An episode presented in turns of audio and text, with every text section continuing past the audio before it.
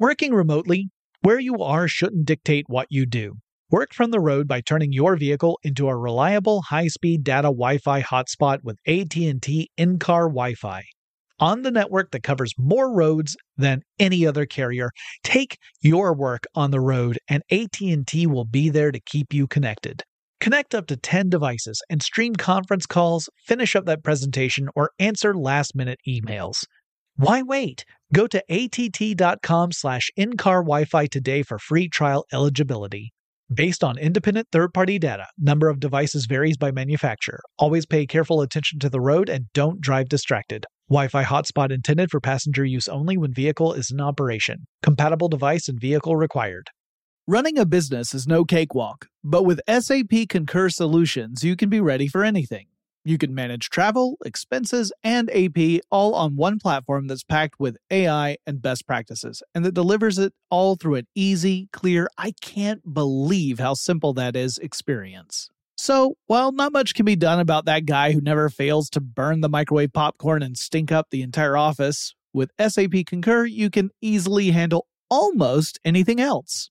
Take control of your business finances today at concur.com. That's C O N C U R dot com. When you think about the future, what kind of technology do you envision? Whatever the future holds, artificial intelligence will undoubtedly be at the heart of it all. Join Graham Class as he hosts season two of Technically Speaking, an Intel podcast, and hear from the minds transforming healthcare, retail, entertainment, personal computing, and more with the help of AI. Tune in every other Tuesday and explore the latest technology that's changing our world today and creating a more accessible tomorrow. Listen to Technically Speaking, an Intel podcast on the iHeartRadio app, Apple Podcasts, or wherever you get your podcasts. What's up? This your boy Lil Duval, and check out my podcast, Conversations with Unc, on the Black Effect Podcast Network. Each and every Tuesday, Conversations with Unc podcast feature casuals and in-depth talk about ebbs and flows of life and the pursuit of happiness. Unlike my work on stage, I tap into a more serious and sensitive side to give life advice and simply offer words of encouragement, yet remind folks to never forget to laugh. Every Tuesday, listen to Conversation with Unc, hosted by Lil Duval on the Black Effect Podcast Network, iHeartRadio app, or wherever you get your podcasts. Presented by AT&T. Connecting changes everything. Get in touch with technology with Tech Stuff from HowStuffWorks.com. Hey there, and welcome to Tech Stuff. I'm Jonathan Strickland, and today I want to bring to you a classic episode of Tech Stuff. It's been a while since I've dug into the archives and brought up something that was recorded before, and I tend to avoid that if I can, but we've got a lot going on at How Stuff Works. As I record this, the entire editorial team is all abuzz about our presence at South by Southwest. By the time you hear this, we will have gone and returned, but, uh, I, I, in order to get everything done, I need to do a quick rerun, and that's why I'm going to look at this classic episode, Tech Stuff looks at industrial light and magic. That means you're going to hear the one and only Chris Pollette, my former co-host who, uh, phenomenal guy, great co-host. So if you haven't heard any classic episodes, prepare to be amazed at his wit and humor. Also, I just want to give you a quick update to the story. So, uh, I'll do that when we get back at the end of the episode. So please enjoy this classic episode. I'll rejoin you at the end. See you in a bit.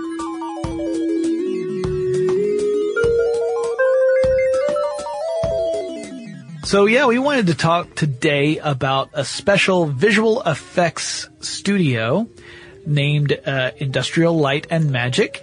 And the reason why we decided to cover this particular topic is that, well, uh, Industrial Light and Magic is part of, uh, uh, well, it's one of the many things that George Lucas created, Yes. uh, including things like Lucasfilm, and that's been the news recently because uh, as the recording of this podcast, it has not been that long since Disney announced its intention to acquire Lucasfilm for the princely sum of 4.05 billion with a B dollars. All of- stocks mostly. all of which apparently will be donated to George Lucas's educational charity. Right, yeah, it's pretty phenomenal. George Lucas back in 2010 pledged that he was going to dedicate his wealth to uh, philanthropic endeavors, mostly due uh, to um, or mostly toward education, uh, which kind of it's nice. It, it, shows that he's following in the same sort of vein as other uh, notable rich people and philanthropists like uh, Bill Gates. Yeah, and that's not really what the uh, the podcast is about. We're not talking about George and, and things, but I no. I did want to throw that in there simply because that was a a pretty amazing thing to do. It's a very not cool, everyone would do that. Very cool thing to do. Uh, it almost makes me not want to criticize him for some of the decisions he's made. Well, I, I, think it gives us a picture of who he is as a person. Yes. And although uh, he does see himself, I think, as a as someone who uh, is is empowered to revise things that were previously released. Yeah. Uh, and then that, that, that has infuriated a lot of people, yeah. among other things that he's done. But, uh, you know, I get the sense, too, that, hey, he's not a bad guy. Of course, that's what he wants us to think, but well, come on. I come mean, on. Come on. How, who's going to go to the extent of, of donating the majority of their wealth to education in that, order to convince the world they're not a bad guy? He's clearly a good guy. I, yeah, I would say so.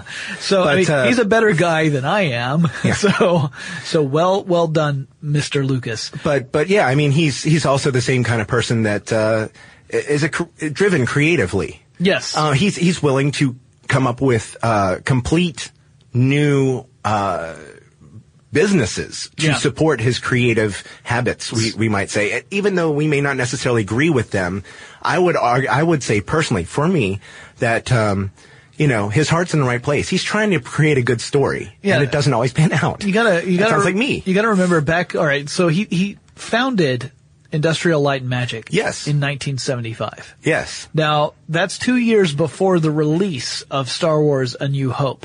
One of the best documentaries ever to be made.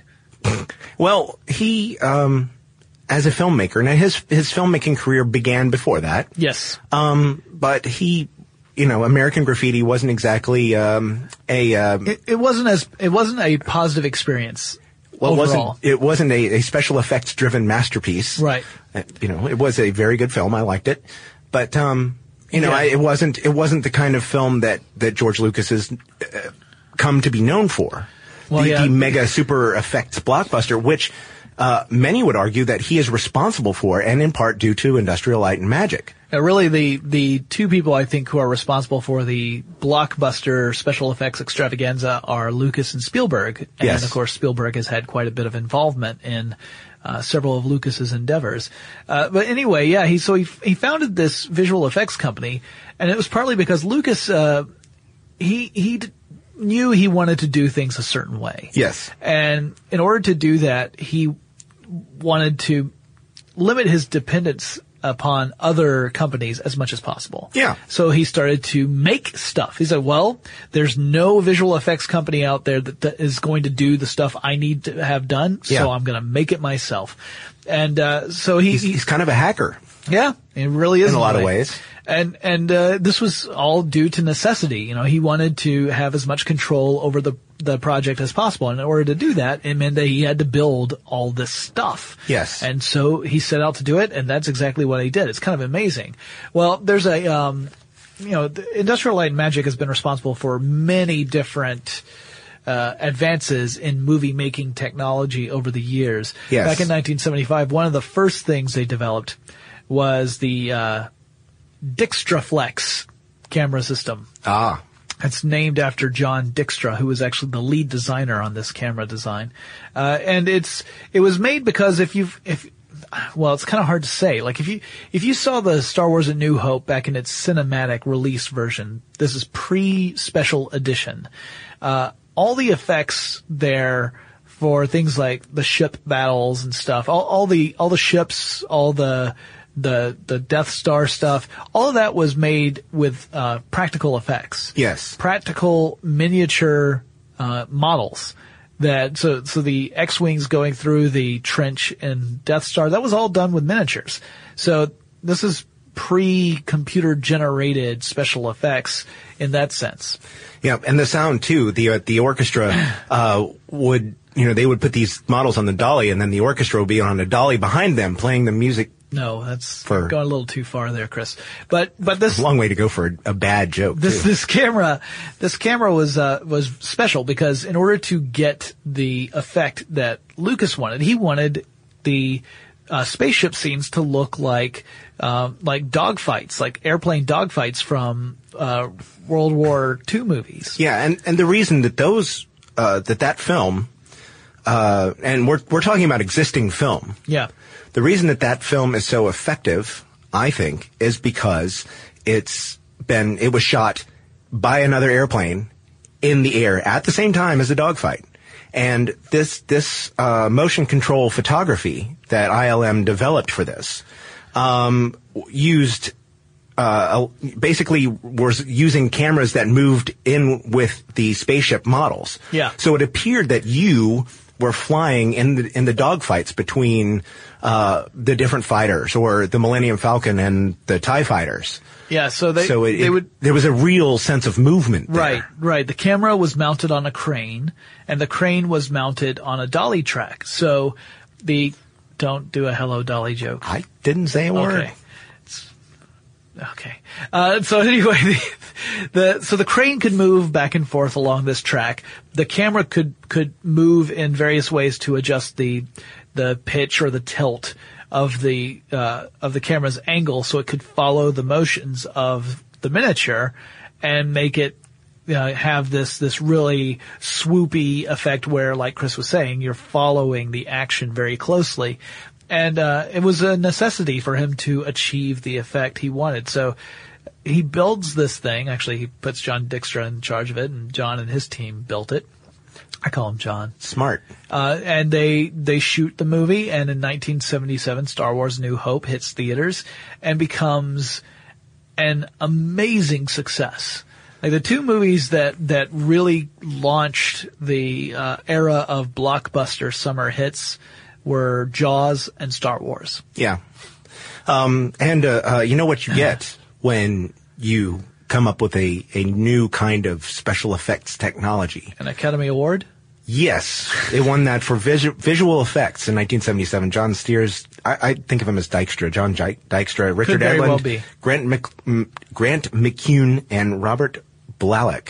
See, Blalock. I can't can't say any of their names. I'm just going to call him uh, The John. The guys. They're all John now. Yeah, as a Um, matter of fact, uh, they, they also got a special achievement award in 1980 Yep. for visual effects. Right, but before we get to 1980, something happens in 1979 that I want to talk about. Something something special. Okay. The, there was a special division formed in 1979 in Industrial Light and Magic. That division was called the Graphics Group, uh, specializing in computer animation and effects.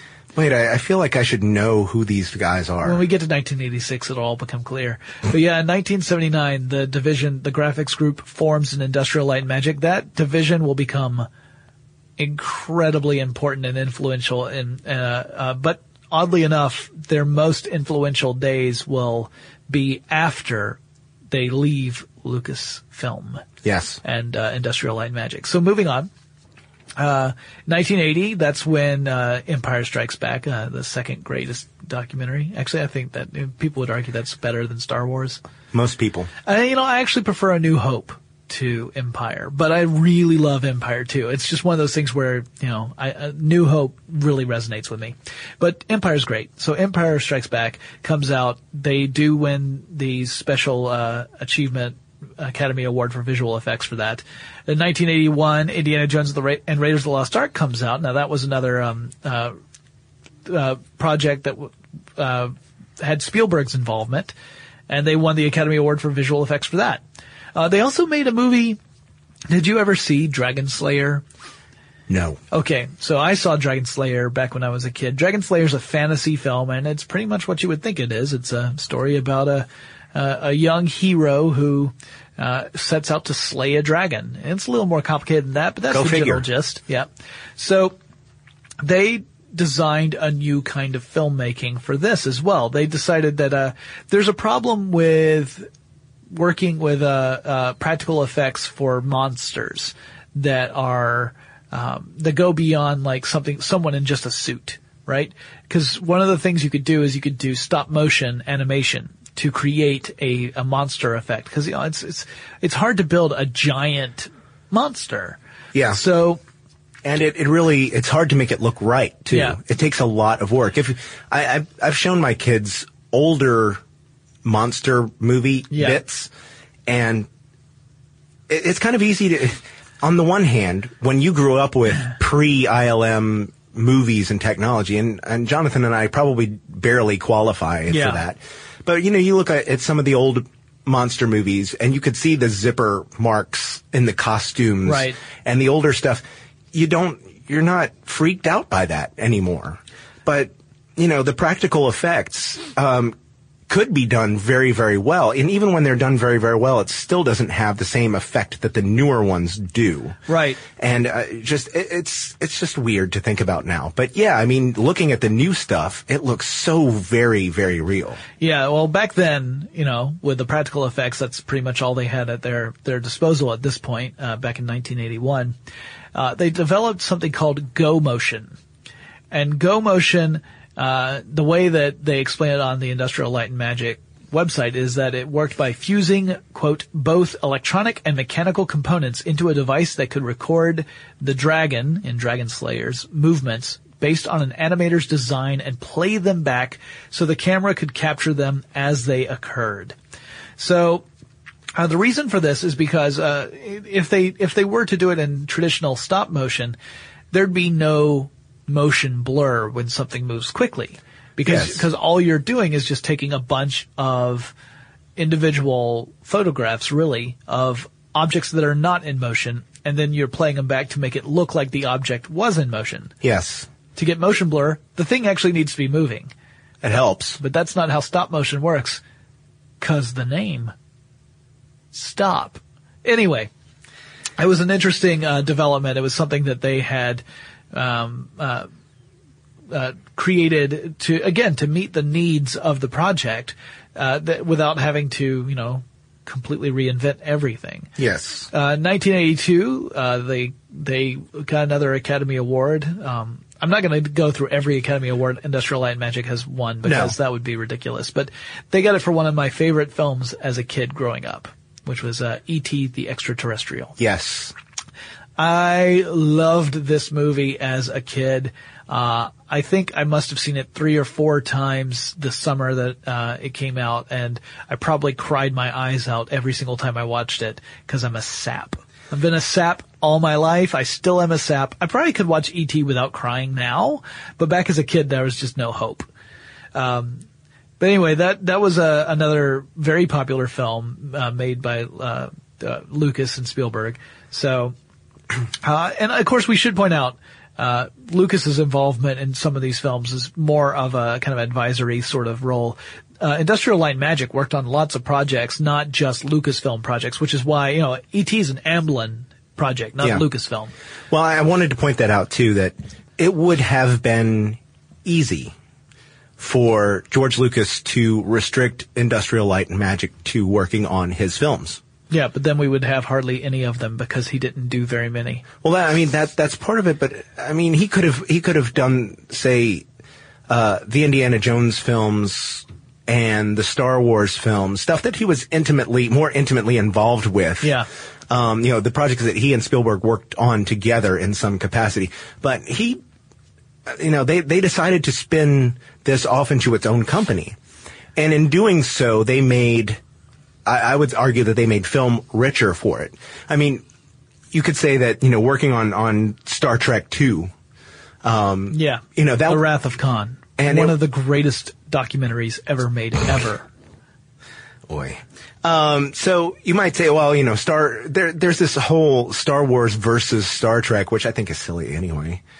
Um, personally, but you know, they, you might say, well, you wouldn't necessarily, you might want Star Wars to be the dominant, uh, science fiction space franchise. You know, why would you let him work on Star Trek? Well, I think, like I said, it, really populated film with the DNA of Industrial Light and Magic and made them the powerhouse that they are now. Um, and yeah, I mean, they got a nomination for that too. Um, they, they did other work for other, uh, of the uh, Star Wars and Star Trek films, and and going through, you could see this in their the timeline on the Industrial Light and Magic website. Yeah. Um, but yeah, they they really and they got involved in stuff. Now, now you would say also these films are going to be heavily dependent on uh, special effects, and you would expect that to be so. But um, on other stuff like um, you know, you would see it too for things like Back to the Future, the Back to the Future franchise. Right. But he also worked on they uh, Industrial Light and Magic also worked on stuff like uh, Out of Africa. Yeah. And Young Sherlock Holmes, uh, stuff that had special effects, but some of this stuff is less special effect driven. The special effect, the special and special effects in this case, is making it look photorealistic, Right. rather than looking fantastic. Yeah, yeah, um, yeah. That I, I agree. The uh, and and you know there are other analogs we can compare this to, like the Weta Workshop, which did all the work for the Lord of the Rings movies and The Hobbit. Yes. has also done work for other uh, other uh, production companies. That's so they have done design for lots of stuff, not just the um, Peter Jackson productions. So there are other similarities there. Um, I'm glad you mentioned Young Sherlock Holmes. In 1985, uh, ILM uh, achieved something no one had done before. They created the first computer-generated character in a film, fully computer-generated character. Uh, now this- Stained glass man. a stained glass man from Young Sherlock Holmes. Uh, in this case, what's happening, uh, for those of you who have not seen Young Sherlock Holmes, uh, which is a pretty good movie, uh, it's slowly paced, but it's, I enjoyed it. Uh, it's, it's got a lot of cute references in it to, that clue you into the, the man that Holmes will become and actually the man that Watson will become as well, though it really messes up their ages. Anyway, uh, there's, there's this, the, the plot involves this stuff, this substance that causes people to hallucinate. And they hallucinate these terrifying visions that drive them to essentially suicide. And in this particular case, it's a character who is uh, looking. Uh, he's he's in a building with stained glass windows, and one of the stained glass figures comes to life, jumping out of the window, and it's a knight that is made out of stained glass that uh, stalks the guy. So that's the uh, the scene, and that was the first use of a computer, a fully computer generated character in a film. Look who's stalking. Nice. Working remotely, where you are shouldn't dictate what you do. Work from the road by turning your vehicle into a reliable high-speed data Wi-Fi hotspot with AT&T in-car Wi-Fi. On the network that covers more roads than any other carrier, take your work on the road and AT&T will be there to keep you connected. Connect up to 10 devices and stream conference calls, finish up that presentation, or answer last-minute emails. Why wait? Go to att.com slash in-car Wi-Fi today for free trial eligibility. Based on independent third-party data, number of devices varies by manufacturer. Always pay careful attention to the road and don't drive distracted. Wi-Fi hotspot intended for passenger use only when vehicle is in operation. Compatible device and vehicle required. Running a business is no cakewalk. There is a ton to keep track of. Employees to keep happy, spending to control, travel to plan, and on top of it all, nobody knows exactly what the future holds. Your finance team always has to be ready to change. But with SAP Concur Solutions, you can be ready for anything. You can manage travel, expenses, and AP all on one platform that's packed with AI and best practices and that delivers it all through an easy, clear, I can't believe how simple that is experience. And you can finally say goodbye to the costly mistakes and risks that come from manual work and spreadsheets. So, while not much can be done about that guy who never fails to burn the microwave popcorn and stink up the entire office, with SAP Concur, you can easily handle almost anything else. Take control of your business finances today at concur.com. That's C O N C U R dot com. The best conversations I have with my colleagues are the ones that happen when no one is looking, when we're not 100% sure yet what to write. Hopefully, having conversations like this can help you figure out your own point of view. That's kind of our job as Washington Post opinions columnists. I'm Charles Lane, Deputy Opinion Editor. And I'm Amanda Ripley, a contributing columnist. We're going to bring you into these conversations on a new podcast called Impromptu. Follow Impromptu now, wherever you listen. When you think about the future, what kind of technology do you envision? Whatever the future holds, artificial intelligence will undoubtedly be at the heart of it all. Join Graham Class as he hosts season two of Technically Speaking, an Intel podcast from Ruby Studio in partnership with Intel. Explore the future of technology that's rapidly evolving our world today with the help of AI. There is still so much work and research needed to fully understand the power and potential of AI, and Intel is at the forefront of implementing AI and revolutionary technology that's changing the world we live in for the better. In each episode, Graham interviews the minds transforming medicine and healthcare, retail, entertainment, personal computing, and more while pioneering new uses for AI in these spaces. Tune in every other Tuesday and explore the latest technology that's changing our world today and creating a more accessible tomorrow. Listen to Technically Speaking, an Intel podcast on the iHeartRadio app, Apple Podcasts, or wherever you get your podcasts. So in 1986, here's where the uh, the spinoff happens that um that I uh, I mentioned. So back in '79, they had the graphics group division. In '86, Lucasfilm spins off the graphics group division as its own company with a, a, a healthy dose of funding from a certain Mr. Steve Jobs, who had uh, kind of lost his job. Yeah, he he was. Uh, he had a gig, he, and then uh, they they cut him loose. Yeah, he he had he just founded Apple, and then got pushed off to the very edges of that company, and essentially. They, Thank you very much. They get out. They kind of fired him without saying he's fired, and then he he said, "All right, I guess I'm going," and he left. And then, uh, but yeah, he he poured in a great deal of money to the graphics group, which became Pixar.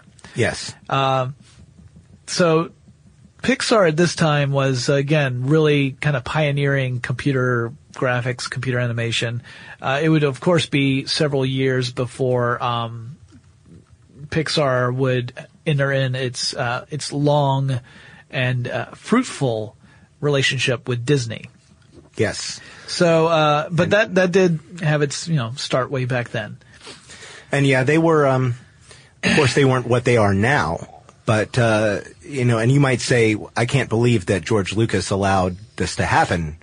But at the time, it probably wasn't so clear cut. Yeah, I mean, it was very expensive to do what they were doing. Yeah, and yeah, uh, there, there were there were no clear indicators at that time. I mean, computer it, hardware wasn't what it is now either. It'd be a good long decade before you start to see this really kind of pay off. But yeah, boy, fruit. did it! Oh yeah. So in 1988, uh, uh, Industrial Light and Magic entered in with a partnership with a uh, a little company called Kodak, which uh, of course has seen some hard times recently.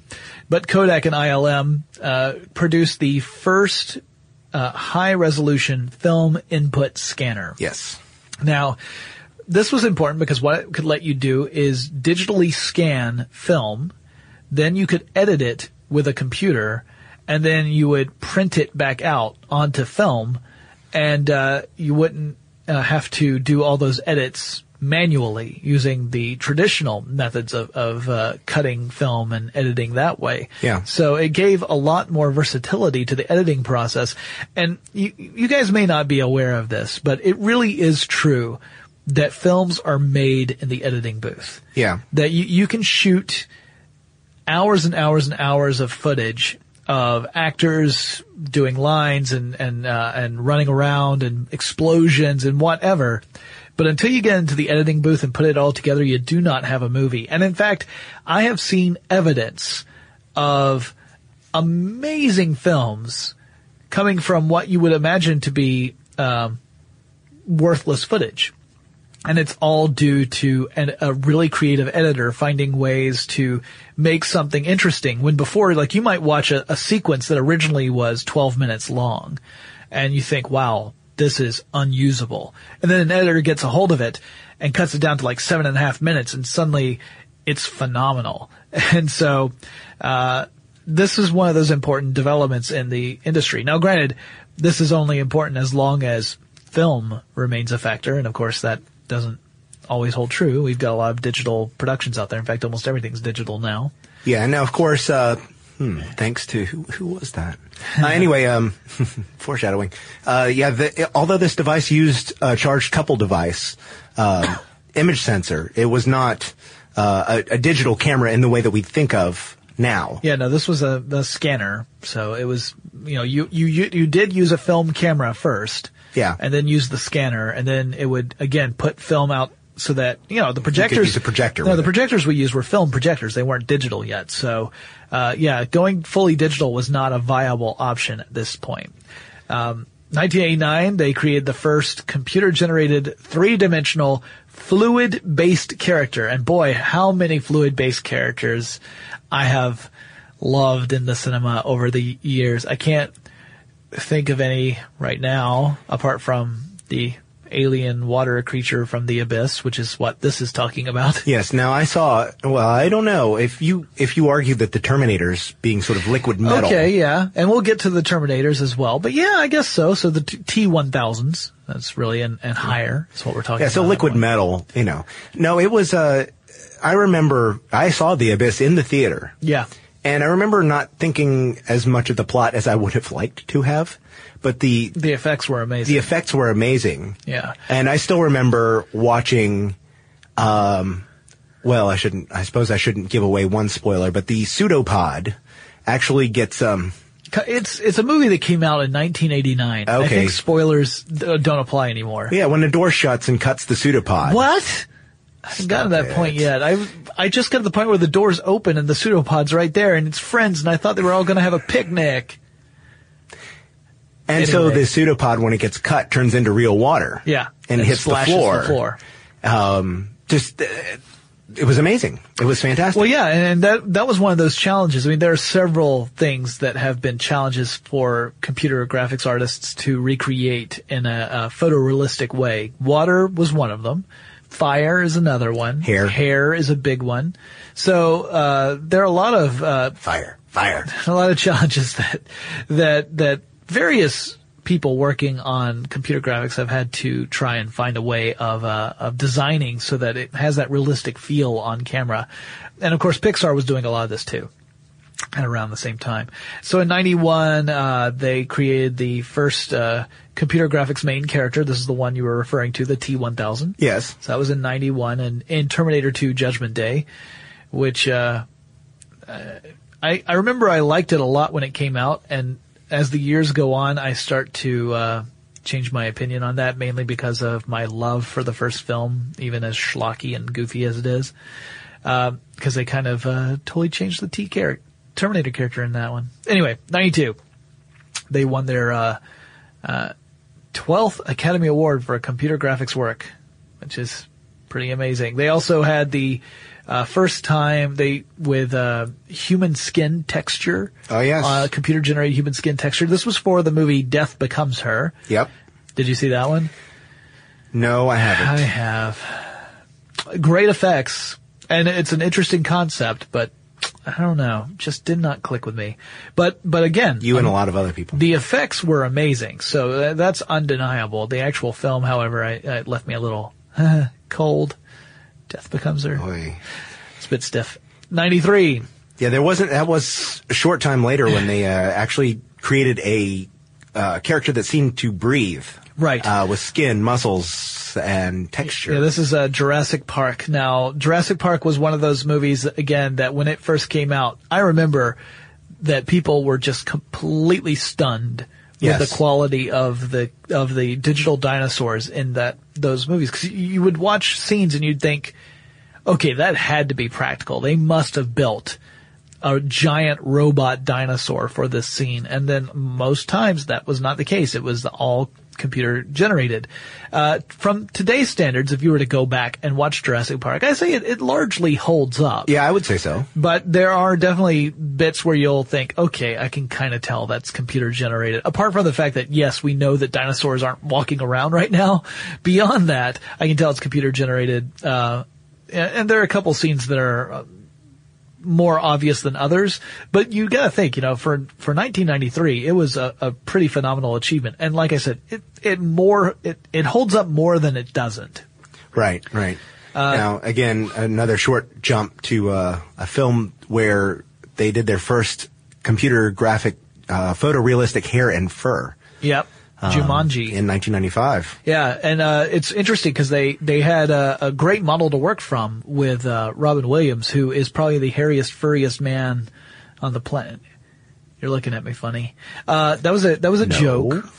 It was a joke. He is a hairy man, but that's a joke. Yeah, he'll they, make jokes about that, but they still. they created the uh, the effects for all these computer generated animals, and these animals were supposed to look not.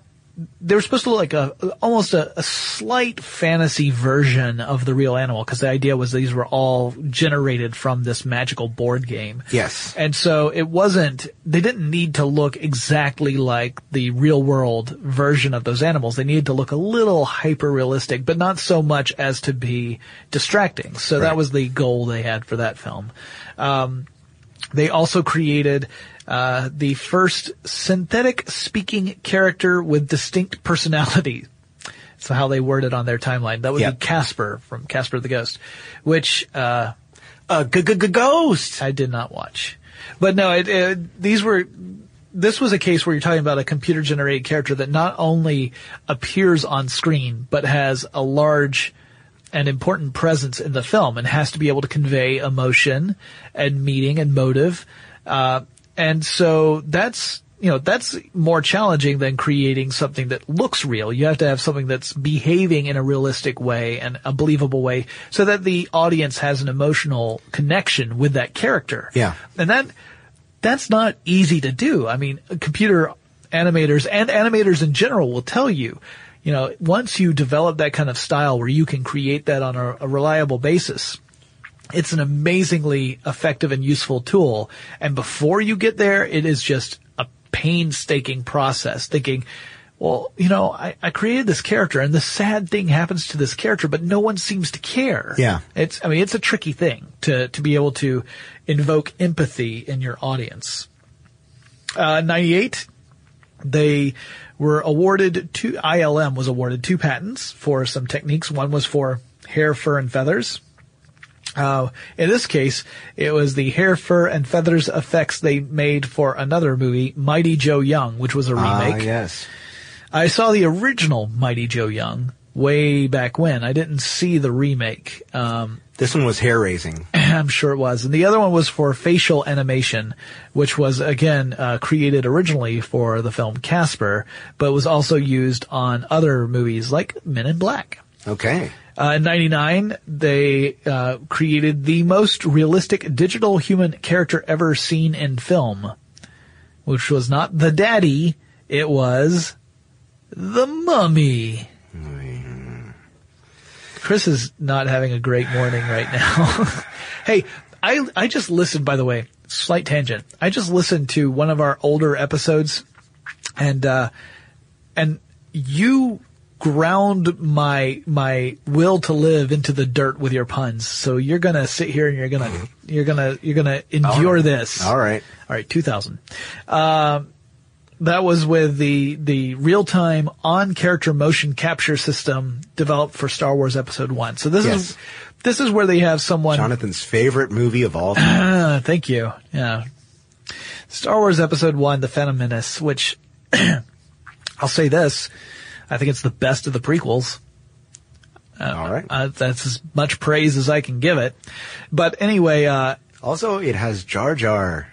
so do the other two prequels. It also has Darth Vader saying yippee, and I still say it's better than the other two. Um, but that's neither here nor there. What they developed was this motion capture system that worked in real time. Now this is really useful in that you could get an actor wearing a special suit that would have sensors on it, or, or really it's not even sensors, it's just points of reference so, for a camera to pick up. Uh, and then the actor could physically portray a, a performance within a space, and then they take that information that the actor has created by moving through the space, and the camera picks up, they feed it through software, and that becomes the guideline for the computer generated character that will replace the physical actor who was moving through there. Jar Jar is an example of that. That was one of the, the characters that, uh, that used this, um, this technology to create the performance.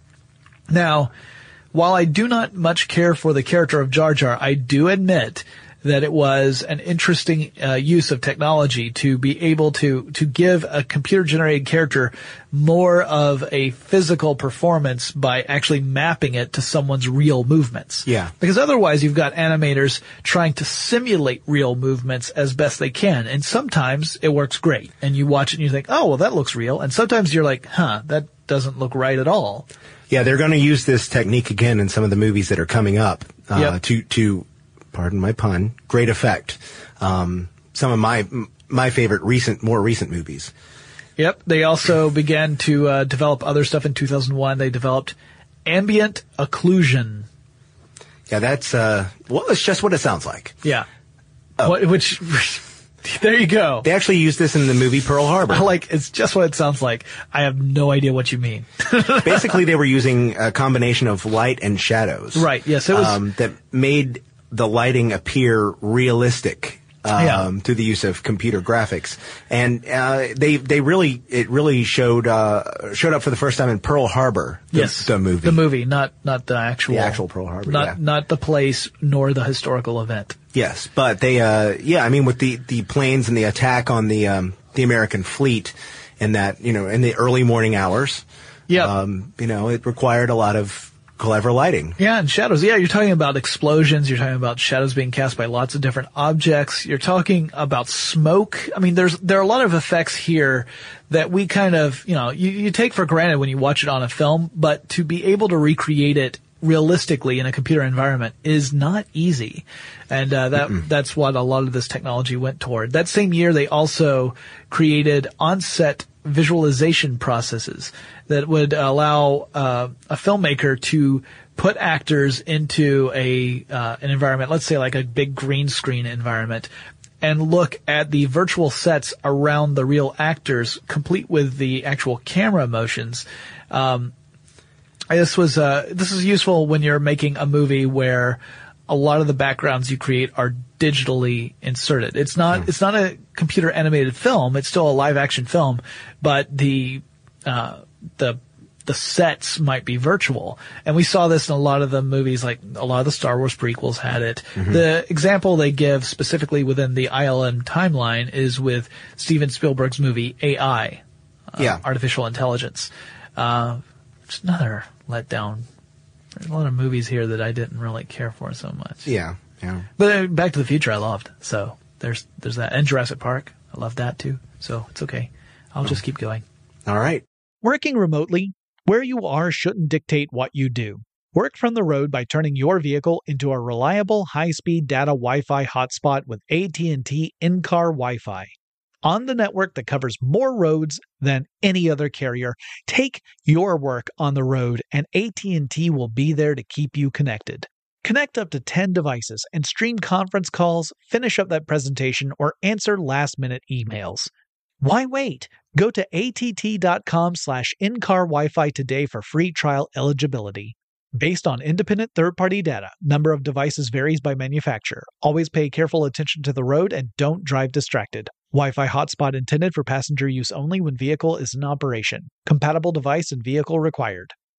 Running a business is no cakewalk. There is a ton to keep track of. Employees to keep happy, spending to control, travel to plan, and on top of it all, nobody knows exactly what the future holds.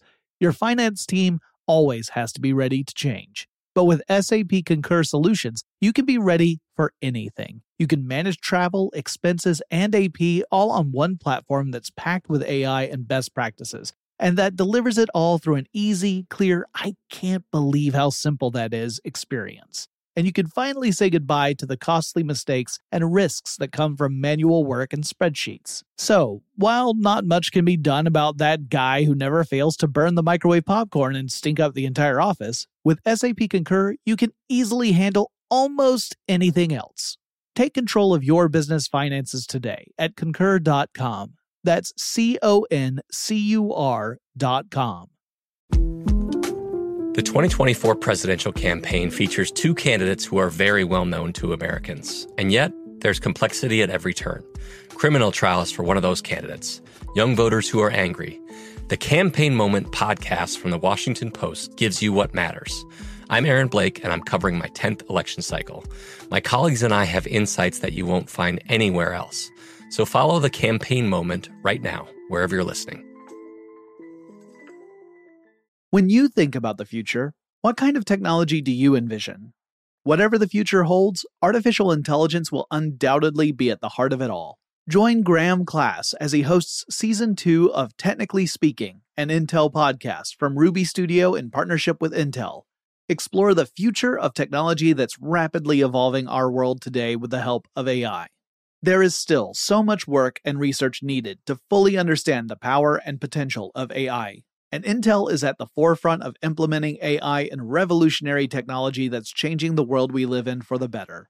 In each episode, Graham interviews the minds transforming medicine and healthcare, retail, entertainment, personal computing, and more while pioneering new uses for AI in these spaces.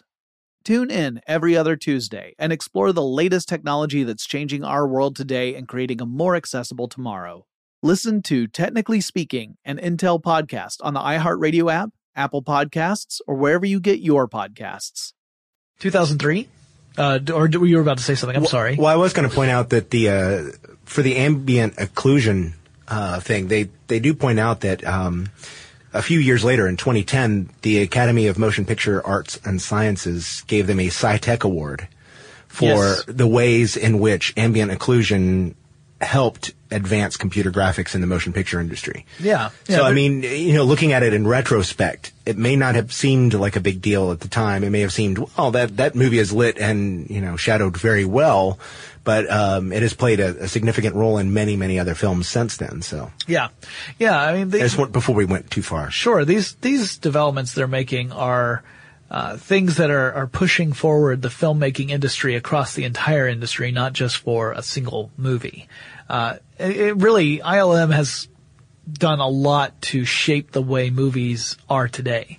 Uh, without their influence, I would say that we'd be, we'd have very different films right now mm-hmm. if it were not for Industrial Light and Magic. Right. It doesn't necessarily mean that they would be better or worse, but they would certainly be different. They would look different, that's for sure. Yeah. So uh, yeah, you mentioned the 2003, uh, or you mentioned the awards. They also got an award for um, the way that they found uh, to render skin or translucent materials. Uh, from uh, the, the, the good old SciTech Award. They also in 2004 created a digital baby for Lemony Snicket. Lemony ah, Snicket's yes. a series of unfortunate events, and it was uh, this marked, according to ILM, the first time that you had a computer-generated human character shown in extreme close-up. Ah, yes. so we're getting to the point now where photorealistic computer-generated characters are within the the realm of possibility for a serious filmmaker. Yeah. Um, to the to the point where it's not necessarily going to be distracting when you watch it and you think, "Wow, that does not look real." That doesn't mean that everyone pulls it off successfully these days, but at least it's much more possible. Uh, 2006, they developed IMOCap, which was an image-based performance capture system, mm-hmm. and uh, this was for one of the Pirates of the Caribbean movies. And uh, that same year, 2006, was when Disney made an acquisition. Disney purchased Pixar. So you remember back in 1986, that's when Pixar struck out on its own. Not not struck out in the baseball sense, but set out right. Uh, as its own company uh, under the uh, the the financial support of Steve Jobs. Well, 2006, Disney makes a move to acquire that company, Pixar.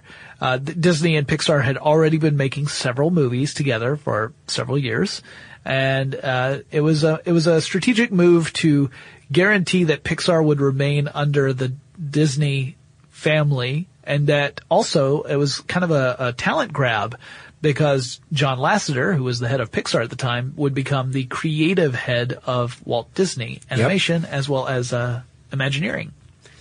So um, that that little acquisition was made for $7.4 billion in stocks and other assets. So that made uh, Steve Jobs the largest shareholder in Disney at that time. Yep, and put him on the board of directors too, if I'm Yeah. not mistaken. 7.4 billion. Now that to me is interesting because uh, we already mentioned, you know, Disney's buying or trying to buy Lucasfilm. As of the recording of this podcast, the deal has not been approved, but uh, Disney would be purchasing them for 4.05 billion. So you've got a division, a former division of Lucasfilm, uh, sold for uh, not quite twice as much as what the parent company sold for. Right. That's interesting.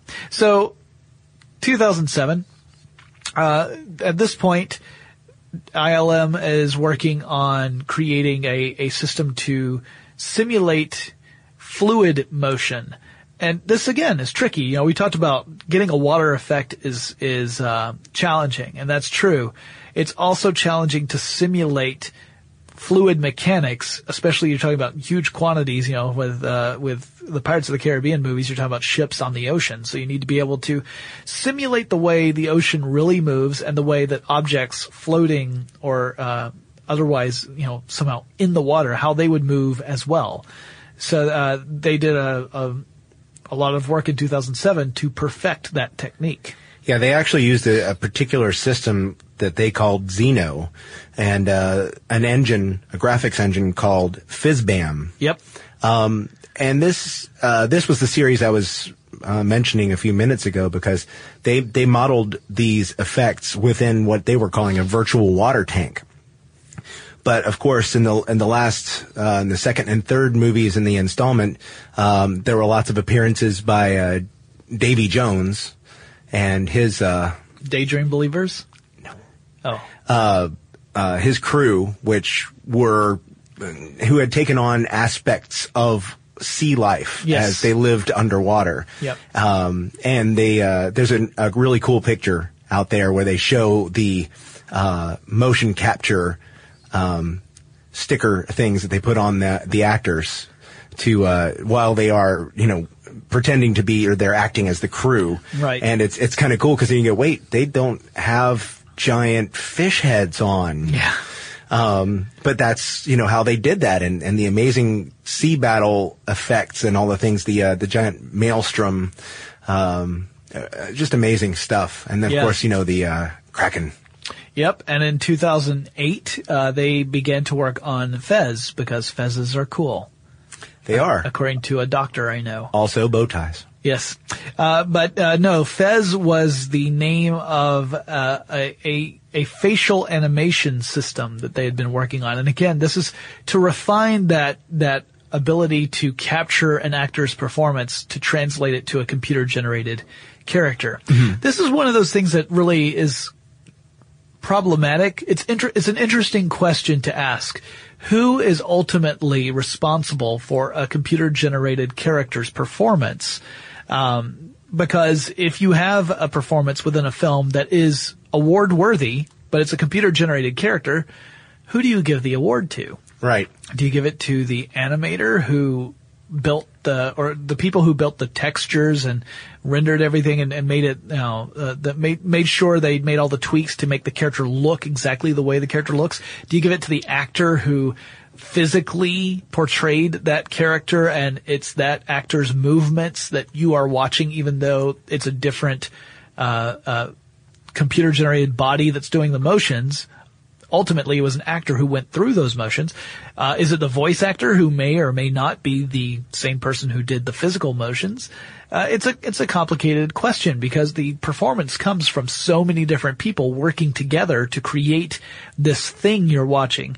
And I know that that was one of those questions that came up during the Lord of the Rings movies because there were people who were saying that uh, Andy Serkis should be nominated for his performance as Gollum in those movies, but how much of that performance would you say is his versus the animators who created the, uh, well, I, I hesitate to use the word physical, but the char- the visual version of the character that you see on the screen. And it's, I don't think there's an easy answer to that question. It may very well mean that one day we'll see a new category of award come up where it's best performance of some sort as opposed to just best actor or best supporting actor or actress. Yes. Wow, you waited all that time just to do that. All right, 2009.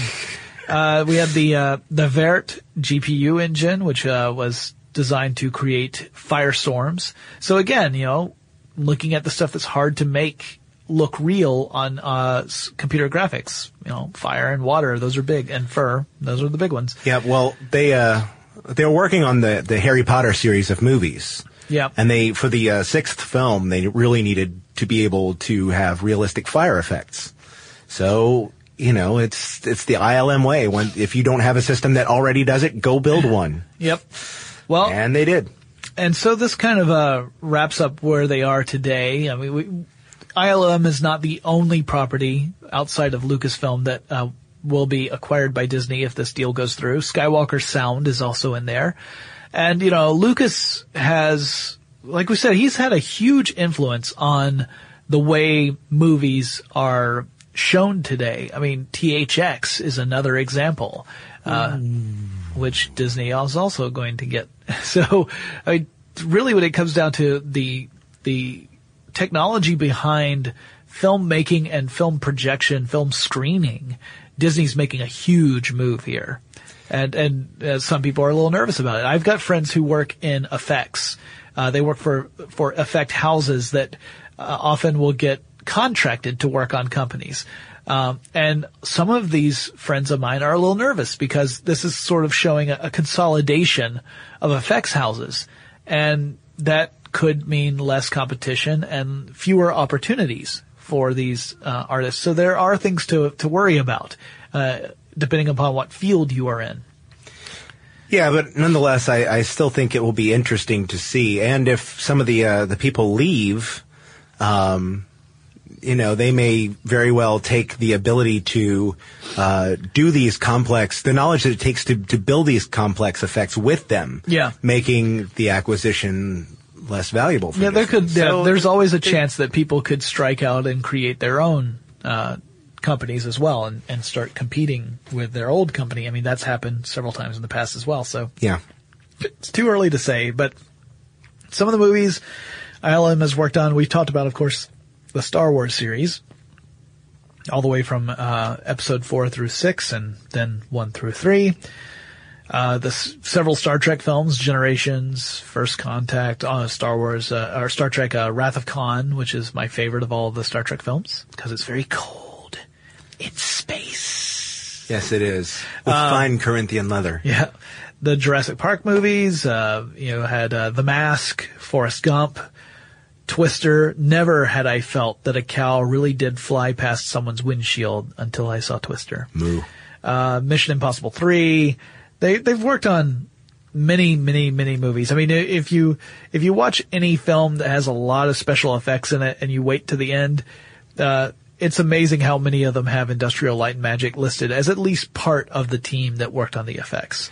Also, it's it's interesting to realize how many films you may not have realized have a lot of special effects in them because the special effects are to make the film look more like real life. Yeah. Um, well, Forrest Gump is a good one, although you could argue that, no, no, that's clear because you know Tom Hanks never actually shook hands with that many presidents.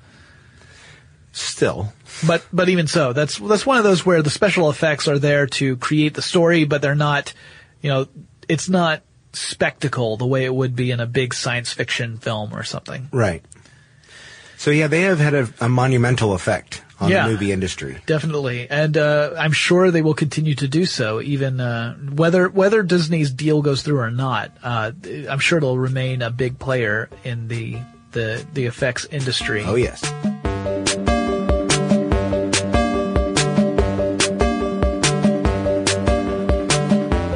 All right, we're back, and I wanted to just say that, of course, as we know, Disney did in fact purchase Industrial Light and Magic.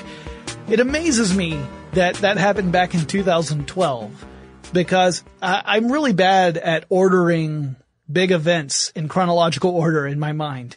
In my mind, Chris had already left as co-host and the, and Disney had not even thought about buying Lucasfilm at that time. Obviously that's not the case, but that's not how I remember it. Just shows me that my memory is faulty. Also, I wanted to mention, of course I made a joke about Robin Williams in this episode, and I miss Robin Williams very much. I even thought about leaving in a note to say cut the joke about Robin Williams, but I think considering who Robin Williams was and his sort of irreverent sense of humor, that it's more of a nice tribute to leave it in than to cut it out. So that's why I did not cut out that joke. I also wanted to talk about some of the movies Industrial Light and Magic has worked on since we published that episode. And this is not an exhaustive list, but just a few to give you an idea of some of the stuff they've worked on. Uh, they did uh, effects for Star Trek Into Darkness, Pacific Rim, Captain America, The Winter Soldier, which is my favorite of the Marvel movies so far, Teenage Mutant Ninja Turtles, uh, Avengers Age of Ultron, Jurassic World, Ant-Man, The Martian, which is great. If you haven't seen The Martian or read the book, go do one or both of those things. It's a great, fun story. And Star Wars The Force Awakens, of course! They did the effects for that when Star Wars came back. I hope you guys enjoyed it. I thought it was okay. There are other movies that they're working on right now. Captain America Civil War being one of them, the next Star Wars movie, next couple of Star Wars movies, uh, another, and obviously lots of other stuff. So Industrial Light and Magic still going strong under the command of Disney. Uh, they've even opened up a new studio in Soho in London. So that's pretty exciting too. Anyway, thank you for joining me on this classic episode of Tech Stuff. I hope you enjoyed this look back and I'll be back with new episodes really soon. If you guys want to get in touch with me, give me suggestions for future topics or guests I should have on the show, interviews, that kind of stuff, let me know. The email address is techstuff at howstuffworks.com or drop me a line on Facebook or Twitter. At Facebook and Twitter, I am TechStuffHSW and I'll talk to you again really soon. For more on this and thousands of other topics, visit howstuffworks.com.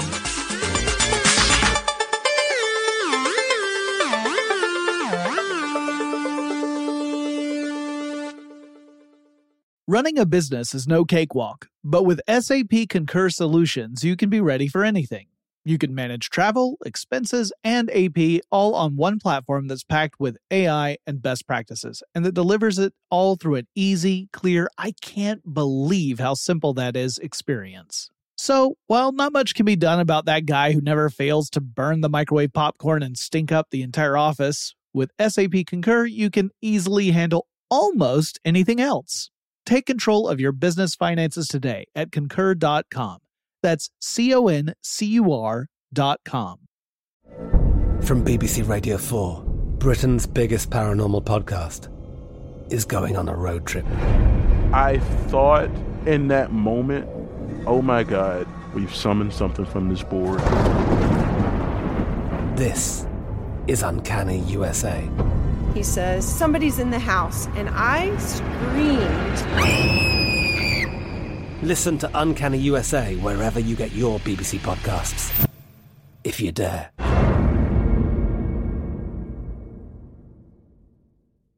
Xfinity has free premium networks for everyone this month, no matter what kind of entertainment you love. Addicted to true crime? Catch killer cases and more spine-tingling shows on A&E Crime Central. Crave adventure? Explore Asian action movies on Hi-YAH. Searching for something extreme? Check out skating, snowboarding, and more on Fuel TV Plus, the global home of action sports. And find crowd-pleasing bops on iHeartRadio's Hit Nation playlist. There's new free shows and movies to love every week. Say free this week in your Xfinity voice remote.